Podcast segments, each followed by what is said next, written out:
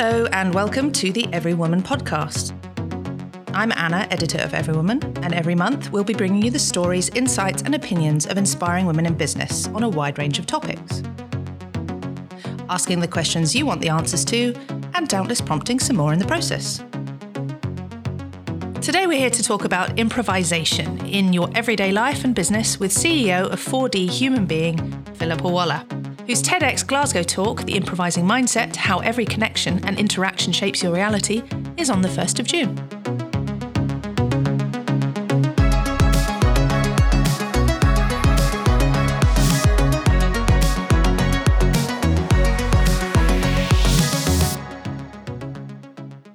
So we're delighted to welcome Philippa to the studio today. Philippa, welcome. Thank you very much. Lovely to be here.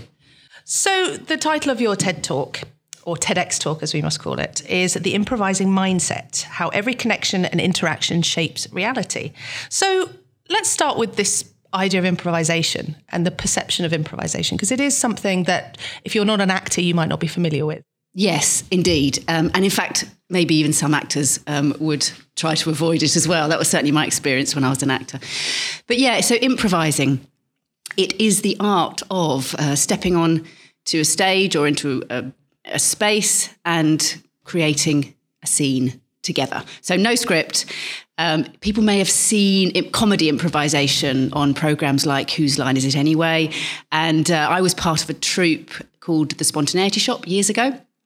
I was a reluctant, uh, initially really reluctant. I was called by an ex drama school teacher to go along and um, do a class in improv. And actually, quite a few actors don't love it because actors like a script. Like you know who you are, where you are, and you know what the other person is about to say to you, um, which is really nice in life. um, but as an improviser, you don't. And actually, that's an amazing toolkit and skill to have ultimately. But yeah, I was reluctant, but I went along and it was taught in such a different way and really put me in a good state. It was all about reducing anxiety that I stayed with it. I became part of the troupe. Um, we traveled all over the world doing comedy improv, um, and it led to storytelling and writing. And it was a real game changer for me. So obviously, all of this is is going into your TED talk, uh, which you'll do at TEDx talk. Yes, TEDx, um, TEDx Glasgow, TEDx Glasgow on the first of June, um, under the theme Rethink. Yes. So tell me, how did that come about, and you know, how are you conveying this in the in the TED Talk? Yeah, so it came about through some work I was doing with a client actually. I'm using improv for senior leadership teams and how to really it's the behavioral tool for systems thinking to put it in its grand speak. But as a leader, how can we actually step in and be agile and fluid and have each other's backs and all those wonderful skills that improvisers have how can we apply that to leadership teams and their teams so i was doing a bit of work there and a wonderful woman, um, Jean Kerr. I'll say her name because she's also doing a TEDx talk at Glasgow. Um, she she loved what I was doing there, and she spoke to um, her friend at TEDx, Pauline, who loved the idea. And actually, what was really interesting about it, they've been amazing at TEDx. Um, I think initially they were like, "What is this?" and uh, you know, I had a couple of meetings with them, and what the theme is rethink and so and obviously from my perspective improvising is rethinking how we interact you know every day how we respond to what life throws us.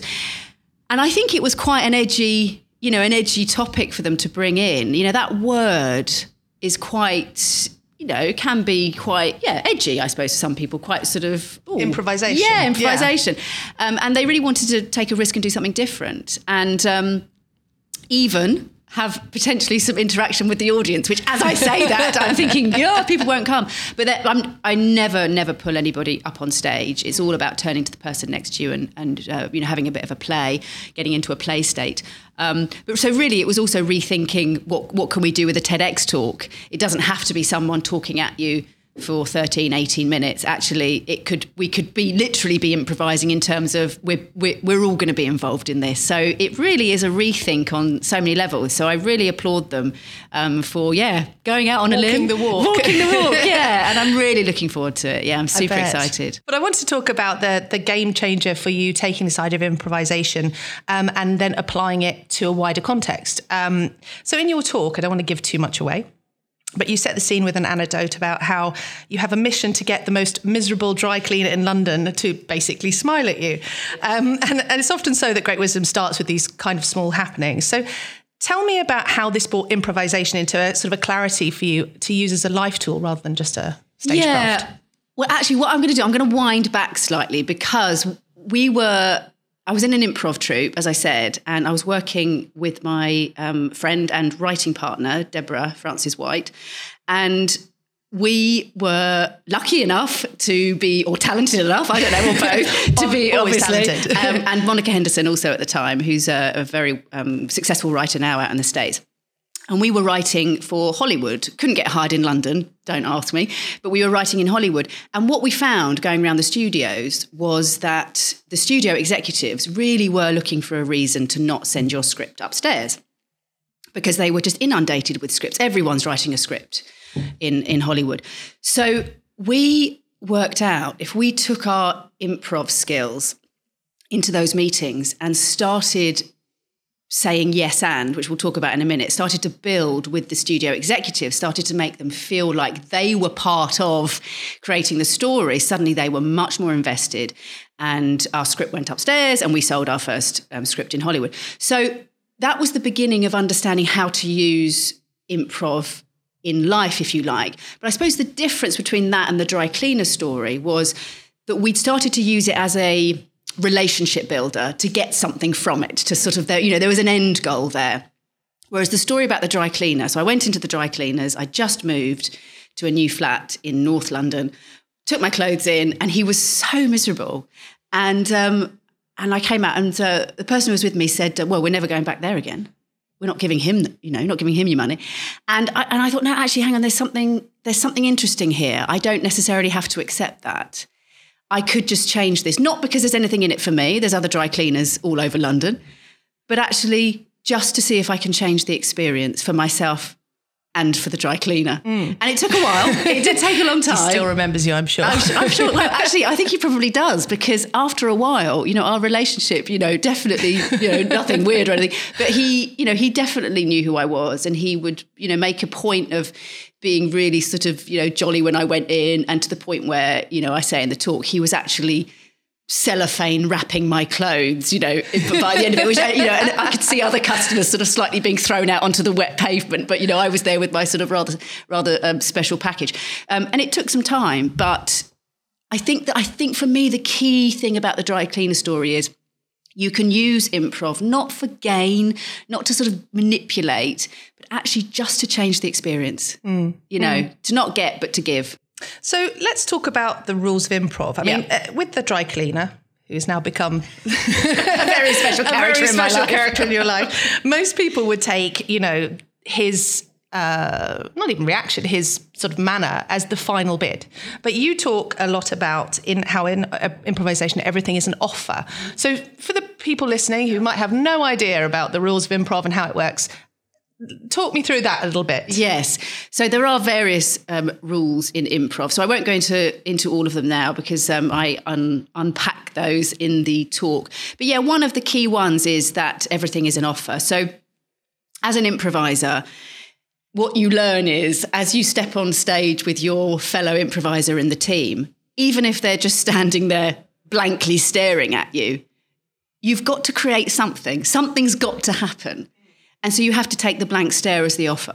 You know, so we would always joke about if a if a if a teammate just suddenly froze and didn't know what to say, you might say something like, "Oh, that's really nice, Bob. Twenty years of marriage and you can't even speak to me." You know, you'd you'd start to use it, yeah, because it's all you've got.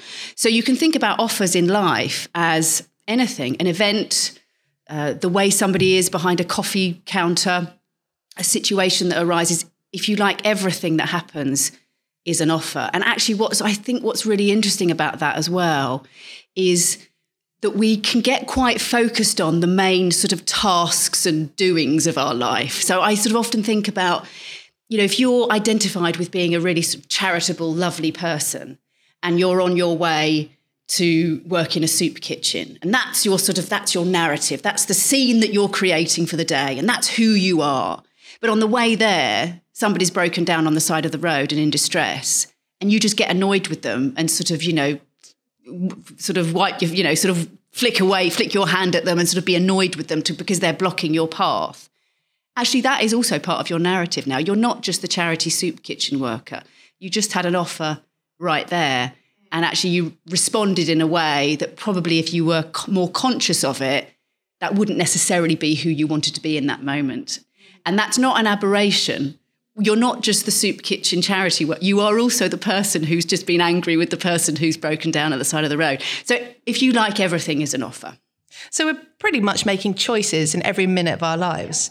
And this is, I mean, I was going to say, you know, what does that do in terms of shifting our mindset? Obviously, I think it would make us much more empowered, but can you unpack that a little bit? Well, I think we are making choices, although, you know, there's a whole sort of, you know, deep and existential debate about free will there. But we are making choices. It's just a lot of them might be unconscious. Mm. So, you know, even the clothes you put on in the morning, you you you may think you're not you, that you're not thinking about it, but somewhere along the line, because of your experience, that is a choice.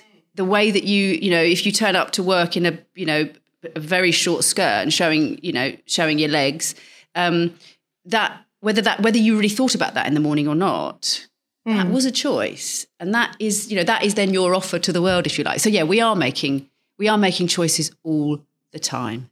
Because I suppose that for a lot of people, the mindset is that you know, we can make our own choices perhaps, but we can't make the choices of other people. And we put ourselves in quite um, a sort of weakened position by saying this is not maybe not consciously, but this is being done to us, or they have the power. You talk about how we're co-creating ourselves and, and our experiences in every moment. And I suppose my question to you is how much power do we actually have to influence outcomes? Yeah, it's such it's such a good question. I suppose, you know, my my my take on that is that we we like the idea of certainty. And we, you know, we're, we're talking a lot at the moment about change and uncertainty and how sort of discombobulating it is. So we like uncertainty. We don't necessarily like the idea that it's all a bit random and we haven't got that much control over it. But actually, what we do have control over, I think, are two things. One is the way that we interact with other people will change the dynamic of that experience. Like we know that from relationships. You know, if your partner annoys you, um, and you you know you go into the fight you know that, that's what you've got that's what you're creating for the day you know my partner years ago said to me one morning i woke up really grumpy i'm not a morning person and uh, i woke up really grumpy and i was just in a sort of grot you know just the body the body just sort of it was in charge you know of my of my of my thinking and my mouth and and he just stopped me and he just said what do you want to create today? Mm. And it's a really good question. And I suppose the other thing is, so we have that we have that co-creation, if you like. We have some influence over what we create with each other, and and we know that, don't we? If we go into a coffee shop and someone's rude to us, that will sort of stay with us for the day. If we go into a coffee shop and somebody um, gives us the extra bit of money for the coffee that we didn't have, like that that will stay with us as well in a totally different way. So we've got that. The second thing, which is you know terrible things happen in life, you know, and that could be sort of, you know, from world wars to individual tragedies. What we do have is the choice of how we meet those things. We can't we can't necessarily change those events. There's a Viktor Frankl um, quote that's attributed to him, which is between stimulus and response there is a space, and in that space lies our choice, and in our choice lies our growth and our freedom.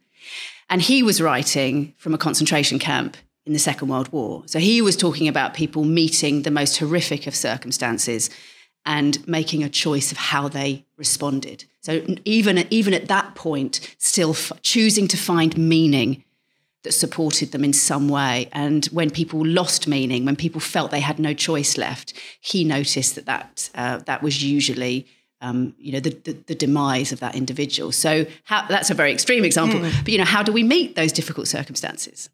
I think, you know, there's sort of words that keep coming up and they're very powerful words. So dynamic, you talk a lot about dynamic. And it's, I think it's important perhaps for us to realize that we are in a dynamic and, uh, and that, you know, we're kind of fooling ourselves really, aren't we? If we think there are certainties. And in a sense, in order for improv to become a life tool, we need to get rid of expectations. Mm-hmm. Would you agree? yeah, I mean, it's it, it, it's it's it's both wonderful and very difficult, isn't it? Because yeah. that's right. We we if you think about how you expect people to behave or how you expect your life to turn out, And then it doesn't quite work like that. And for most people, for most people, that is the case. It certainly doesn't quite look like um, maybe we'd planned. Um, and people don't always give us what we want. We used to have a saying as actors that the audience never give you what you want. You know? um, and then, and then, so if we've got expectations, then we are invariably disappointed.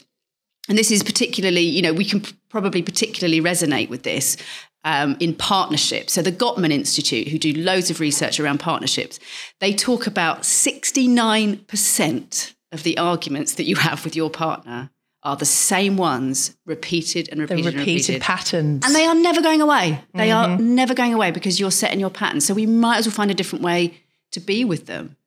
So how would you do that? Let's, you know, going to ask for some practical advice. You're having a repeated, um, you're in a repeated interaction, if you like. Let's take it into a work context uh, with maybe a difficult colleague or a toxic boss or something like that. Same thing's getting repeated, repeated, repeated. What do you do to take the power back? Yeah. So it's a really good question. And some of this goes right back to, of course, you know, our childhood, that we have we have learnt relationship dynamics from being a uh, from being a child, from being brought up, and we've learnt what gets us love.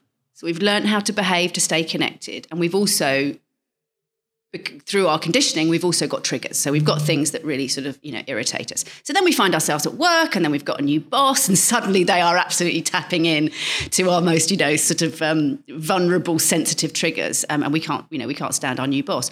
But actually, it's not just about the boss. It goes back to the word dynamic. That you are now you are now in a dynamic, and if you if you keep doing the same thing and they keep doing the same thing, because of your part, you're just in stalemate. But actually, what you can do is just change. You can change one. You can change. A, have a very small change for yourself in how you communicate. That's particularly what we do with our organisation. It might be that actually you've got quite a um, quite a sort of scattered, sort of brainstorming, idea generating way of way of thinking and then of communicating. That's absolutely classic. And then people tend to tend to say, "Oh, me and my boss don't get on." But actually, it's about it's about communication style and thinking style. So you could change one thing. You could start talking in a much more ordered way. There are three things that I want to talk to you about. It might be that your boss needs reassurance, but you don't think that because they're your, they're, you know, he or she is your boss. So it's, t- it's taking a moment to look at what's going on in this dynamic and what does this relationship need? Not what do I expect them to do, but what does this relationship need? And, and what can I do to put some some of that in the mix? Is it also, you know, not so much about what you want? Because people get very fixed, don't they? And it's back to expectations. Totally. And, uh, you know, that sort of rigid, this is what I want. Yeah, totally. And I mean, t- certainly working in organizations, the way that we work in organizations usually is there's an idea or there's a task, and then we'll get the people in to fulfill that task. And of course, with improvisation, it's the complete reverse. We've got no idea what the product is, we've got no idea what the idea is going to look like. All we've got is a group of people who are going to work and play together to see what happens. So, you've got complete complete extreme ends there. And there's something about bringing some of that improvising mindset more into the business world to be able to adapt much more quickly, to be much more fluid, much more agile. What improvisers know is that they can have an idea, they can make that offer, but if something else comes back that shifts it somewhere else, you can drop your offer, knowing that you have a limitless creativity, that mm. something else will come because it's co creation. It's not just you on your own. And that's the difference for me between stand up and improv. So people used to say to me all the time, Oh, and I said I was an improviser. They say, "Oh, you do stand up." I was like, "No, I, I no, really God, don't. No. God, no, I don't do stand up because stand up is a solo game, and actually, it's very, it's usually very, very scripted, very, very tightly scripted. Whereas improv is a team game. Someone's always got your back, and there's no script. So they are very, very different mediums. Mm. I'm and not a stand-up. Not a stash, not, a stand-up people. Um, yeah, I mean, it sounds. It's even as you're talking about it, it's got that real sense of creativity around it, which you know, all forward-thinking businesses. Yeah, yeah. need to develop. Absolutely. Well, if you think about, I mean, think about offers that you might miss. I mean, there's some. I mean, there's some very well-known examples, um, of course, which um, Viagra is one of them. I mean, you probably, I don't know if you know that example, but that was actually that was actually um, that that was a drug. It was a clinical drug test for I think it was for blood pressure. I think it was. I mean, it sounds about right, doesn't it, when you think about it? And um, there was a side effect that everyone was going, "Oh my goodness, this is going completely wrong. Like we'll have to stop this clinical trial." And at the time, the company who were doing the clinical trials were in very crowded offices. They actually, since then, they moved out into much more spacious offices, which actually they felt, in a way, for creativity, had a bit of a downside. But they were in these very um, packed, you know, busy offices in Kent. And it meant that, depart- that the departments were often in the kitchen together or, you know, by the water cooler. And it literally was a water cooler moment where somebody from a different department um, was being told at the water cooler by someone on this clinical trial, "Oh my goodness, you'll never guess what's happening on this clinical trial. All the men are to, are reporting back that uh, you know they are having um, you know what positive positive effects." Um, and um, and they started a conversation, and actually it became an innovation. I mean, it made the company you know millions and millions and millions of pounds. So that was that was an offer rather than a problem moving slightly sideways, but you talk about um, how embracing failure is an important part of improvisation. I mean, in one sense, the clinical trial is not doing what it wants; it's a failure. It's a failure, yeah, that's right. But like you say, it got embraced, and then it turned into a you know a success. I mean, but it does seem counterintuitive to what we're normally told, and and I suppose you know for me, I, it would be good to know why failure is important. How does it free us up? How do we fail my, yeah, well? I know. And my first thought there is sort of, you know, right to the heart and the gut of, I, you know, of my absolute sort of passion for perhaps what's needed more in our education. I mean, I'm doing a second master's now, and I can feel myself getting caught right back in waiting for my paper to come back with the grade on it. Oh, really? You know, and and and and I, you know, and I'm very conscious of that system, and still the anxiety is there. And if you think about for years and years as children, at that very, very um, susceptible age when our brains are very plastic, they're still forming, every day we are bedding in the message of you'll either get a tick or a cross. You'll either be right or you'll fail. Um, so that's really, you know, that's really embedded in us. Whereas actually, if, if we try to be right all the time, I say this to people a lot when they're in terms of communication skills or you know in organizations, if your goal is to be right, you have set yourself up for disappointment. You really have. Whereas if your goal is to be curious or to be creative or to engage people, actually failure just it, it doesn't even mean anything anymore. Um, and in a wider context, what you know is what is failure? I mean, it's all process. There's that famous parable, isn't there? Who knows what's good, what's bad? You know, the farmer buys a horse, the horse escapes, but then he brings back 20 horses. Suddenly they've got 20 horses. Then the son rides the horse, he breaks his leg. Oh, that's bad. But then the military come to recruit people for a war and they can't take the son. Oh, that's good. You know, that sort of it's good, it's bad, um, uh, you know, idea that actually you don't know what, you don't know what something's going to lead to. And there's a lot of research now, even around post traumatic growth, you know, even sort of the most difficult things that happen to us can lead to you know a completely different way of living. So it's a, it is a real mindset, and certainly from an improviser's perspective, um, the mistakes that your team members make on stage are often the absolute gems. You know, and they're the things that the audience will remember. You know, much more than the sort of you know sort of clever, slightly sort of you know planning as you go but somebody says someone's name wrong or something, and suddenly you know you've got the long lost twin. You know, I mean, you, you know what I mean? You've got you suddenly there's something very fresh happening. Yeah, and again, it comes. I keep coming back to this expectations, and I know we've discussed that, but you know, again, I for me, failure, failure. If expectation is the product, you know, you almost have to let go of it, don't you? You have to just because you cannot fail if you don't have any expectations. Yeah, and I think I, what do we need instead of expectations? Well, I suppose there's a balance here, isn't there? There's there's there's the you know it's I suppose it's the idea of holding something lightly. You know, the Eastern philosophers would talk about you know detached attachment. You know that that, that, that there is a notion, there's a will, there's a want, and that you know that, that there's a movement forward, there's an intentionality, um, and we are very you know we are evolving beings. You know, we are driven to evolve. That is what we are. Um, so that is definitely that's definitely you know important. It's not about sort of oh well let's just all give up. That's that's driving us and moving us all the time to create to procreate. The most the most fundamental form of creativity is procreation, and it's also about allowing some space to be surprised. I, I went on a walk the other day and I very rarely have space in my diary.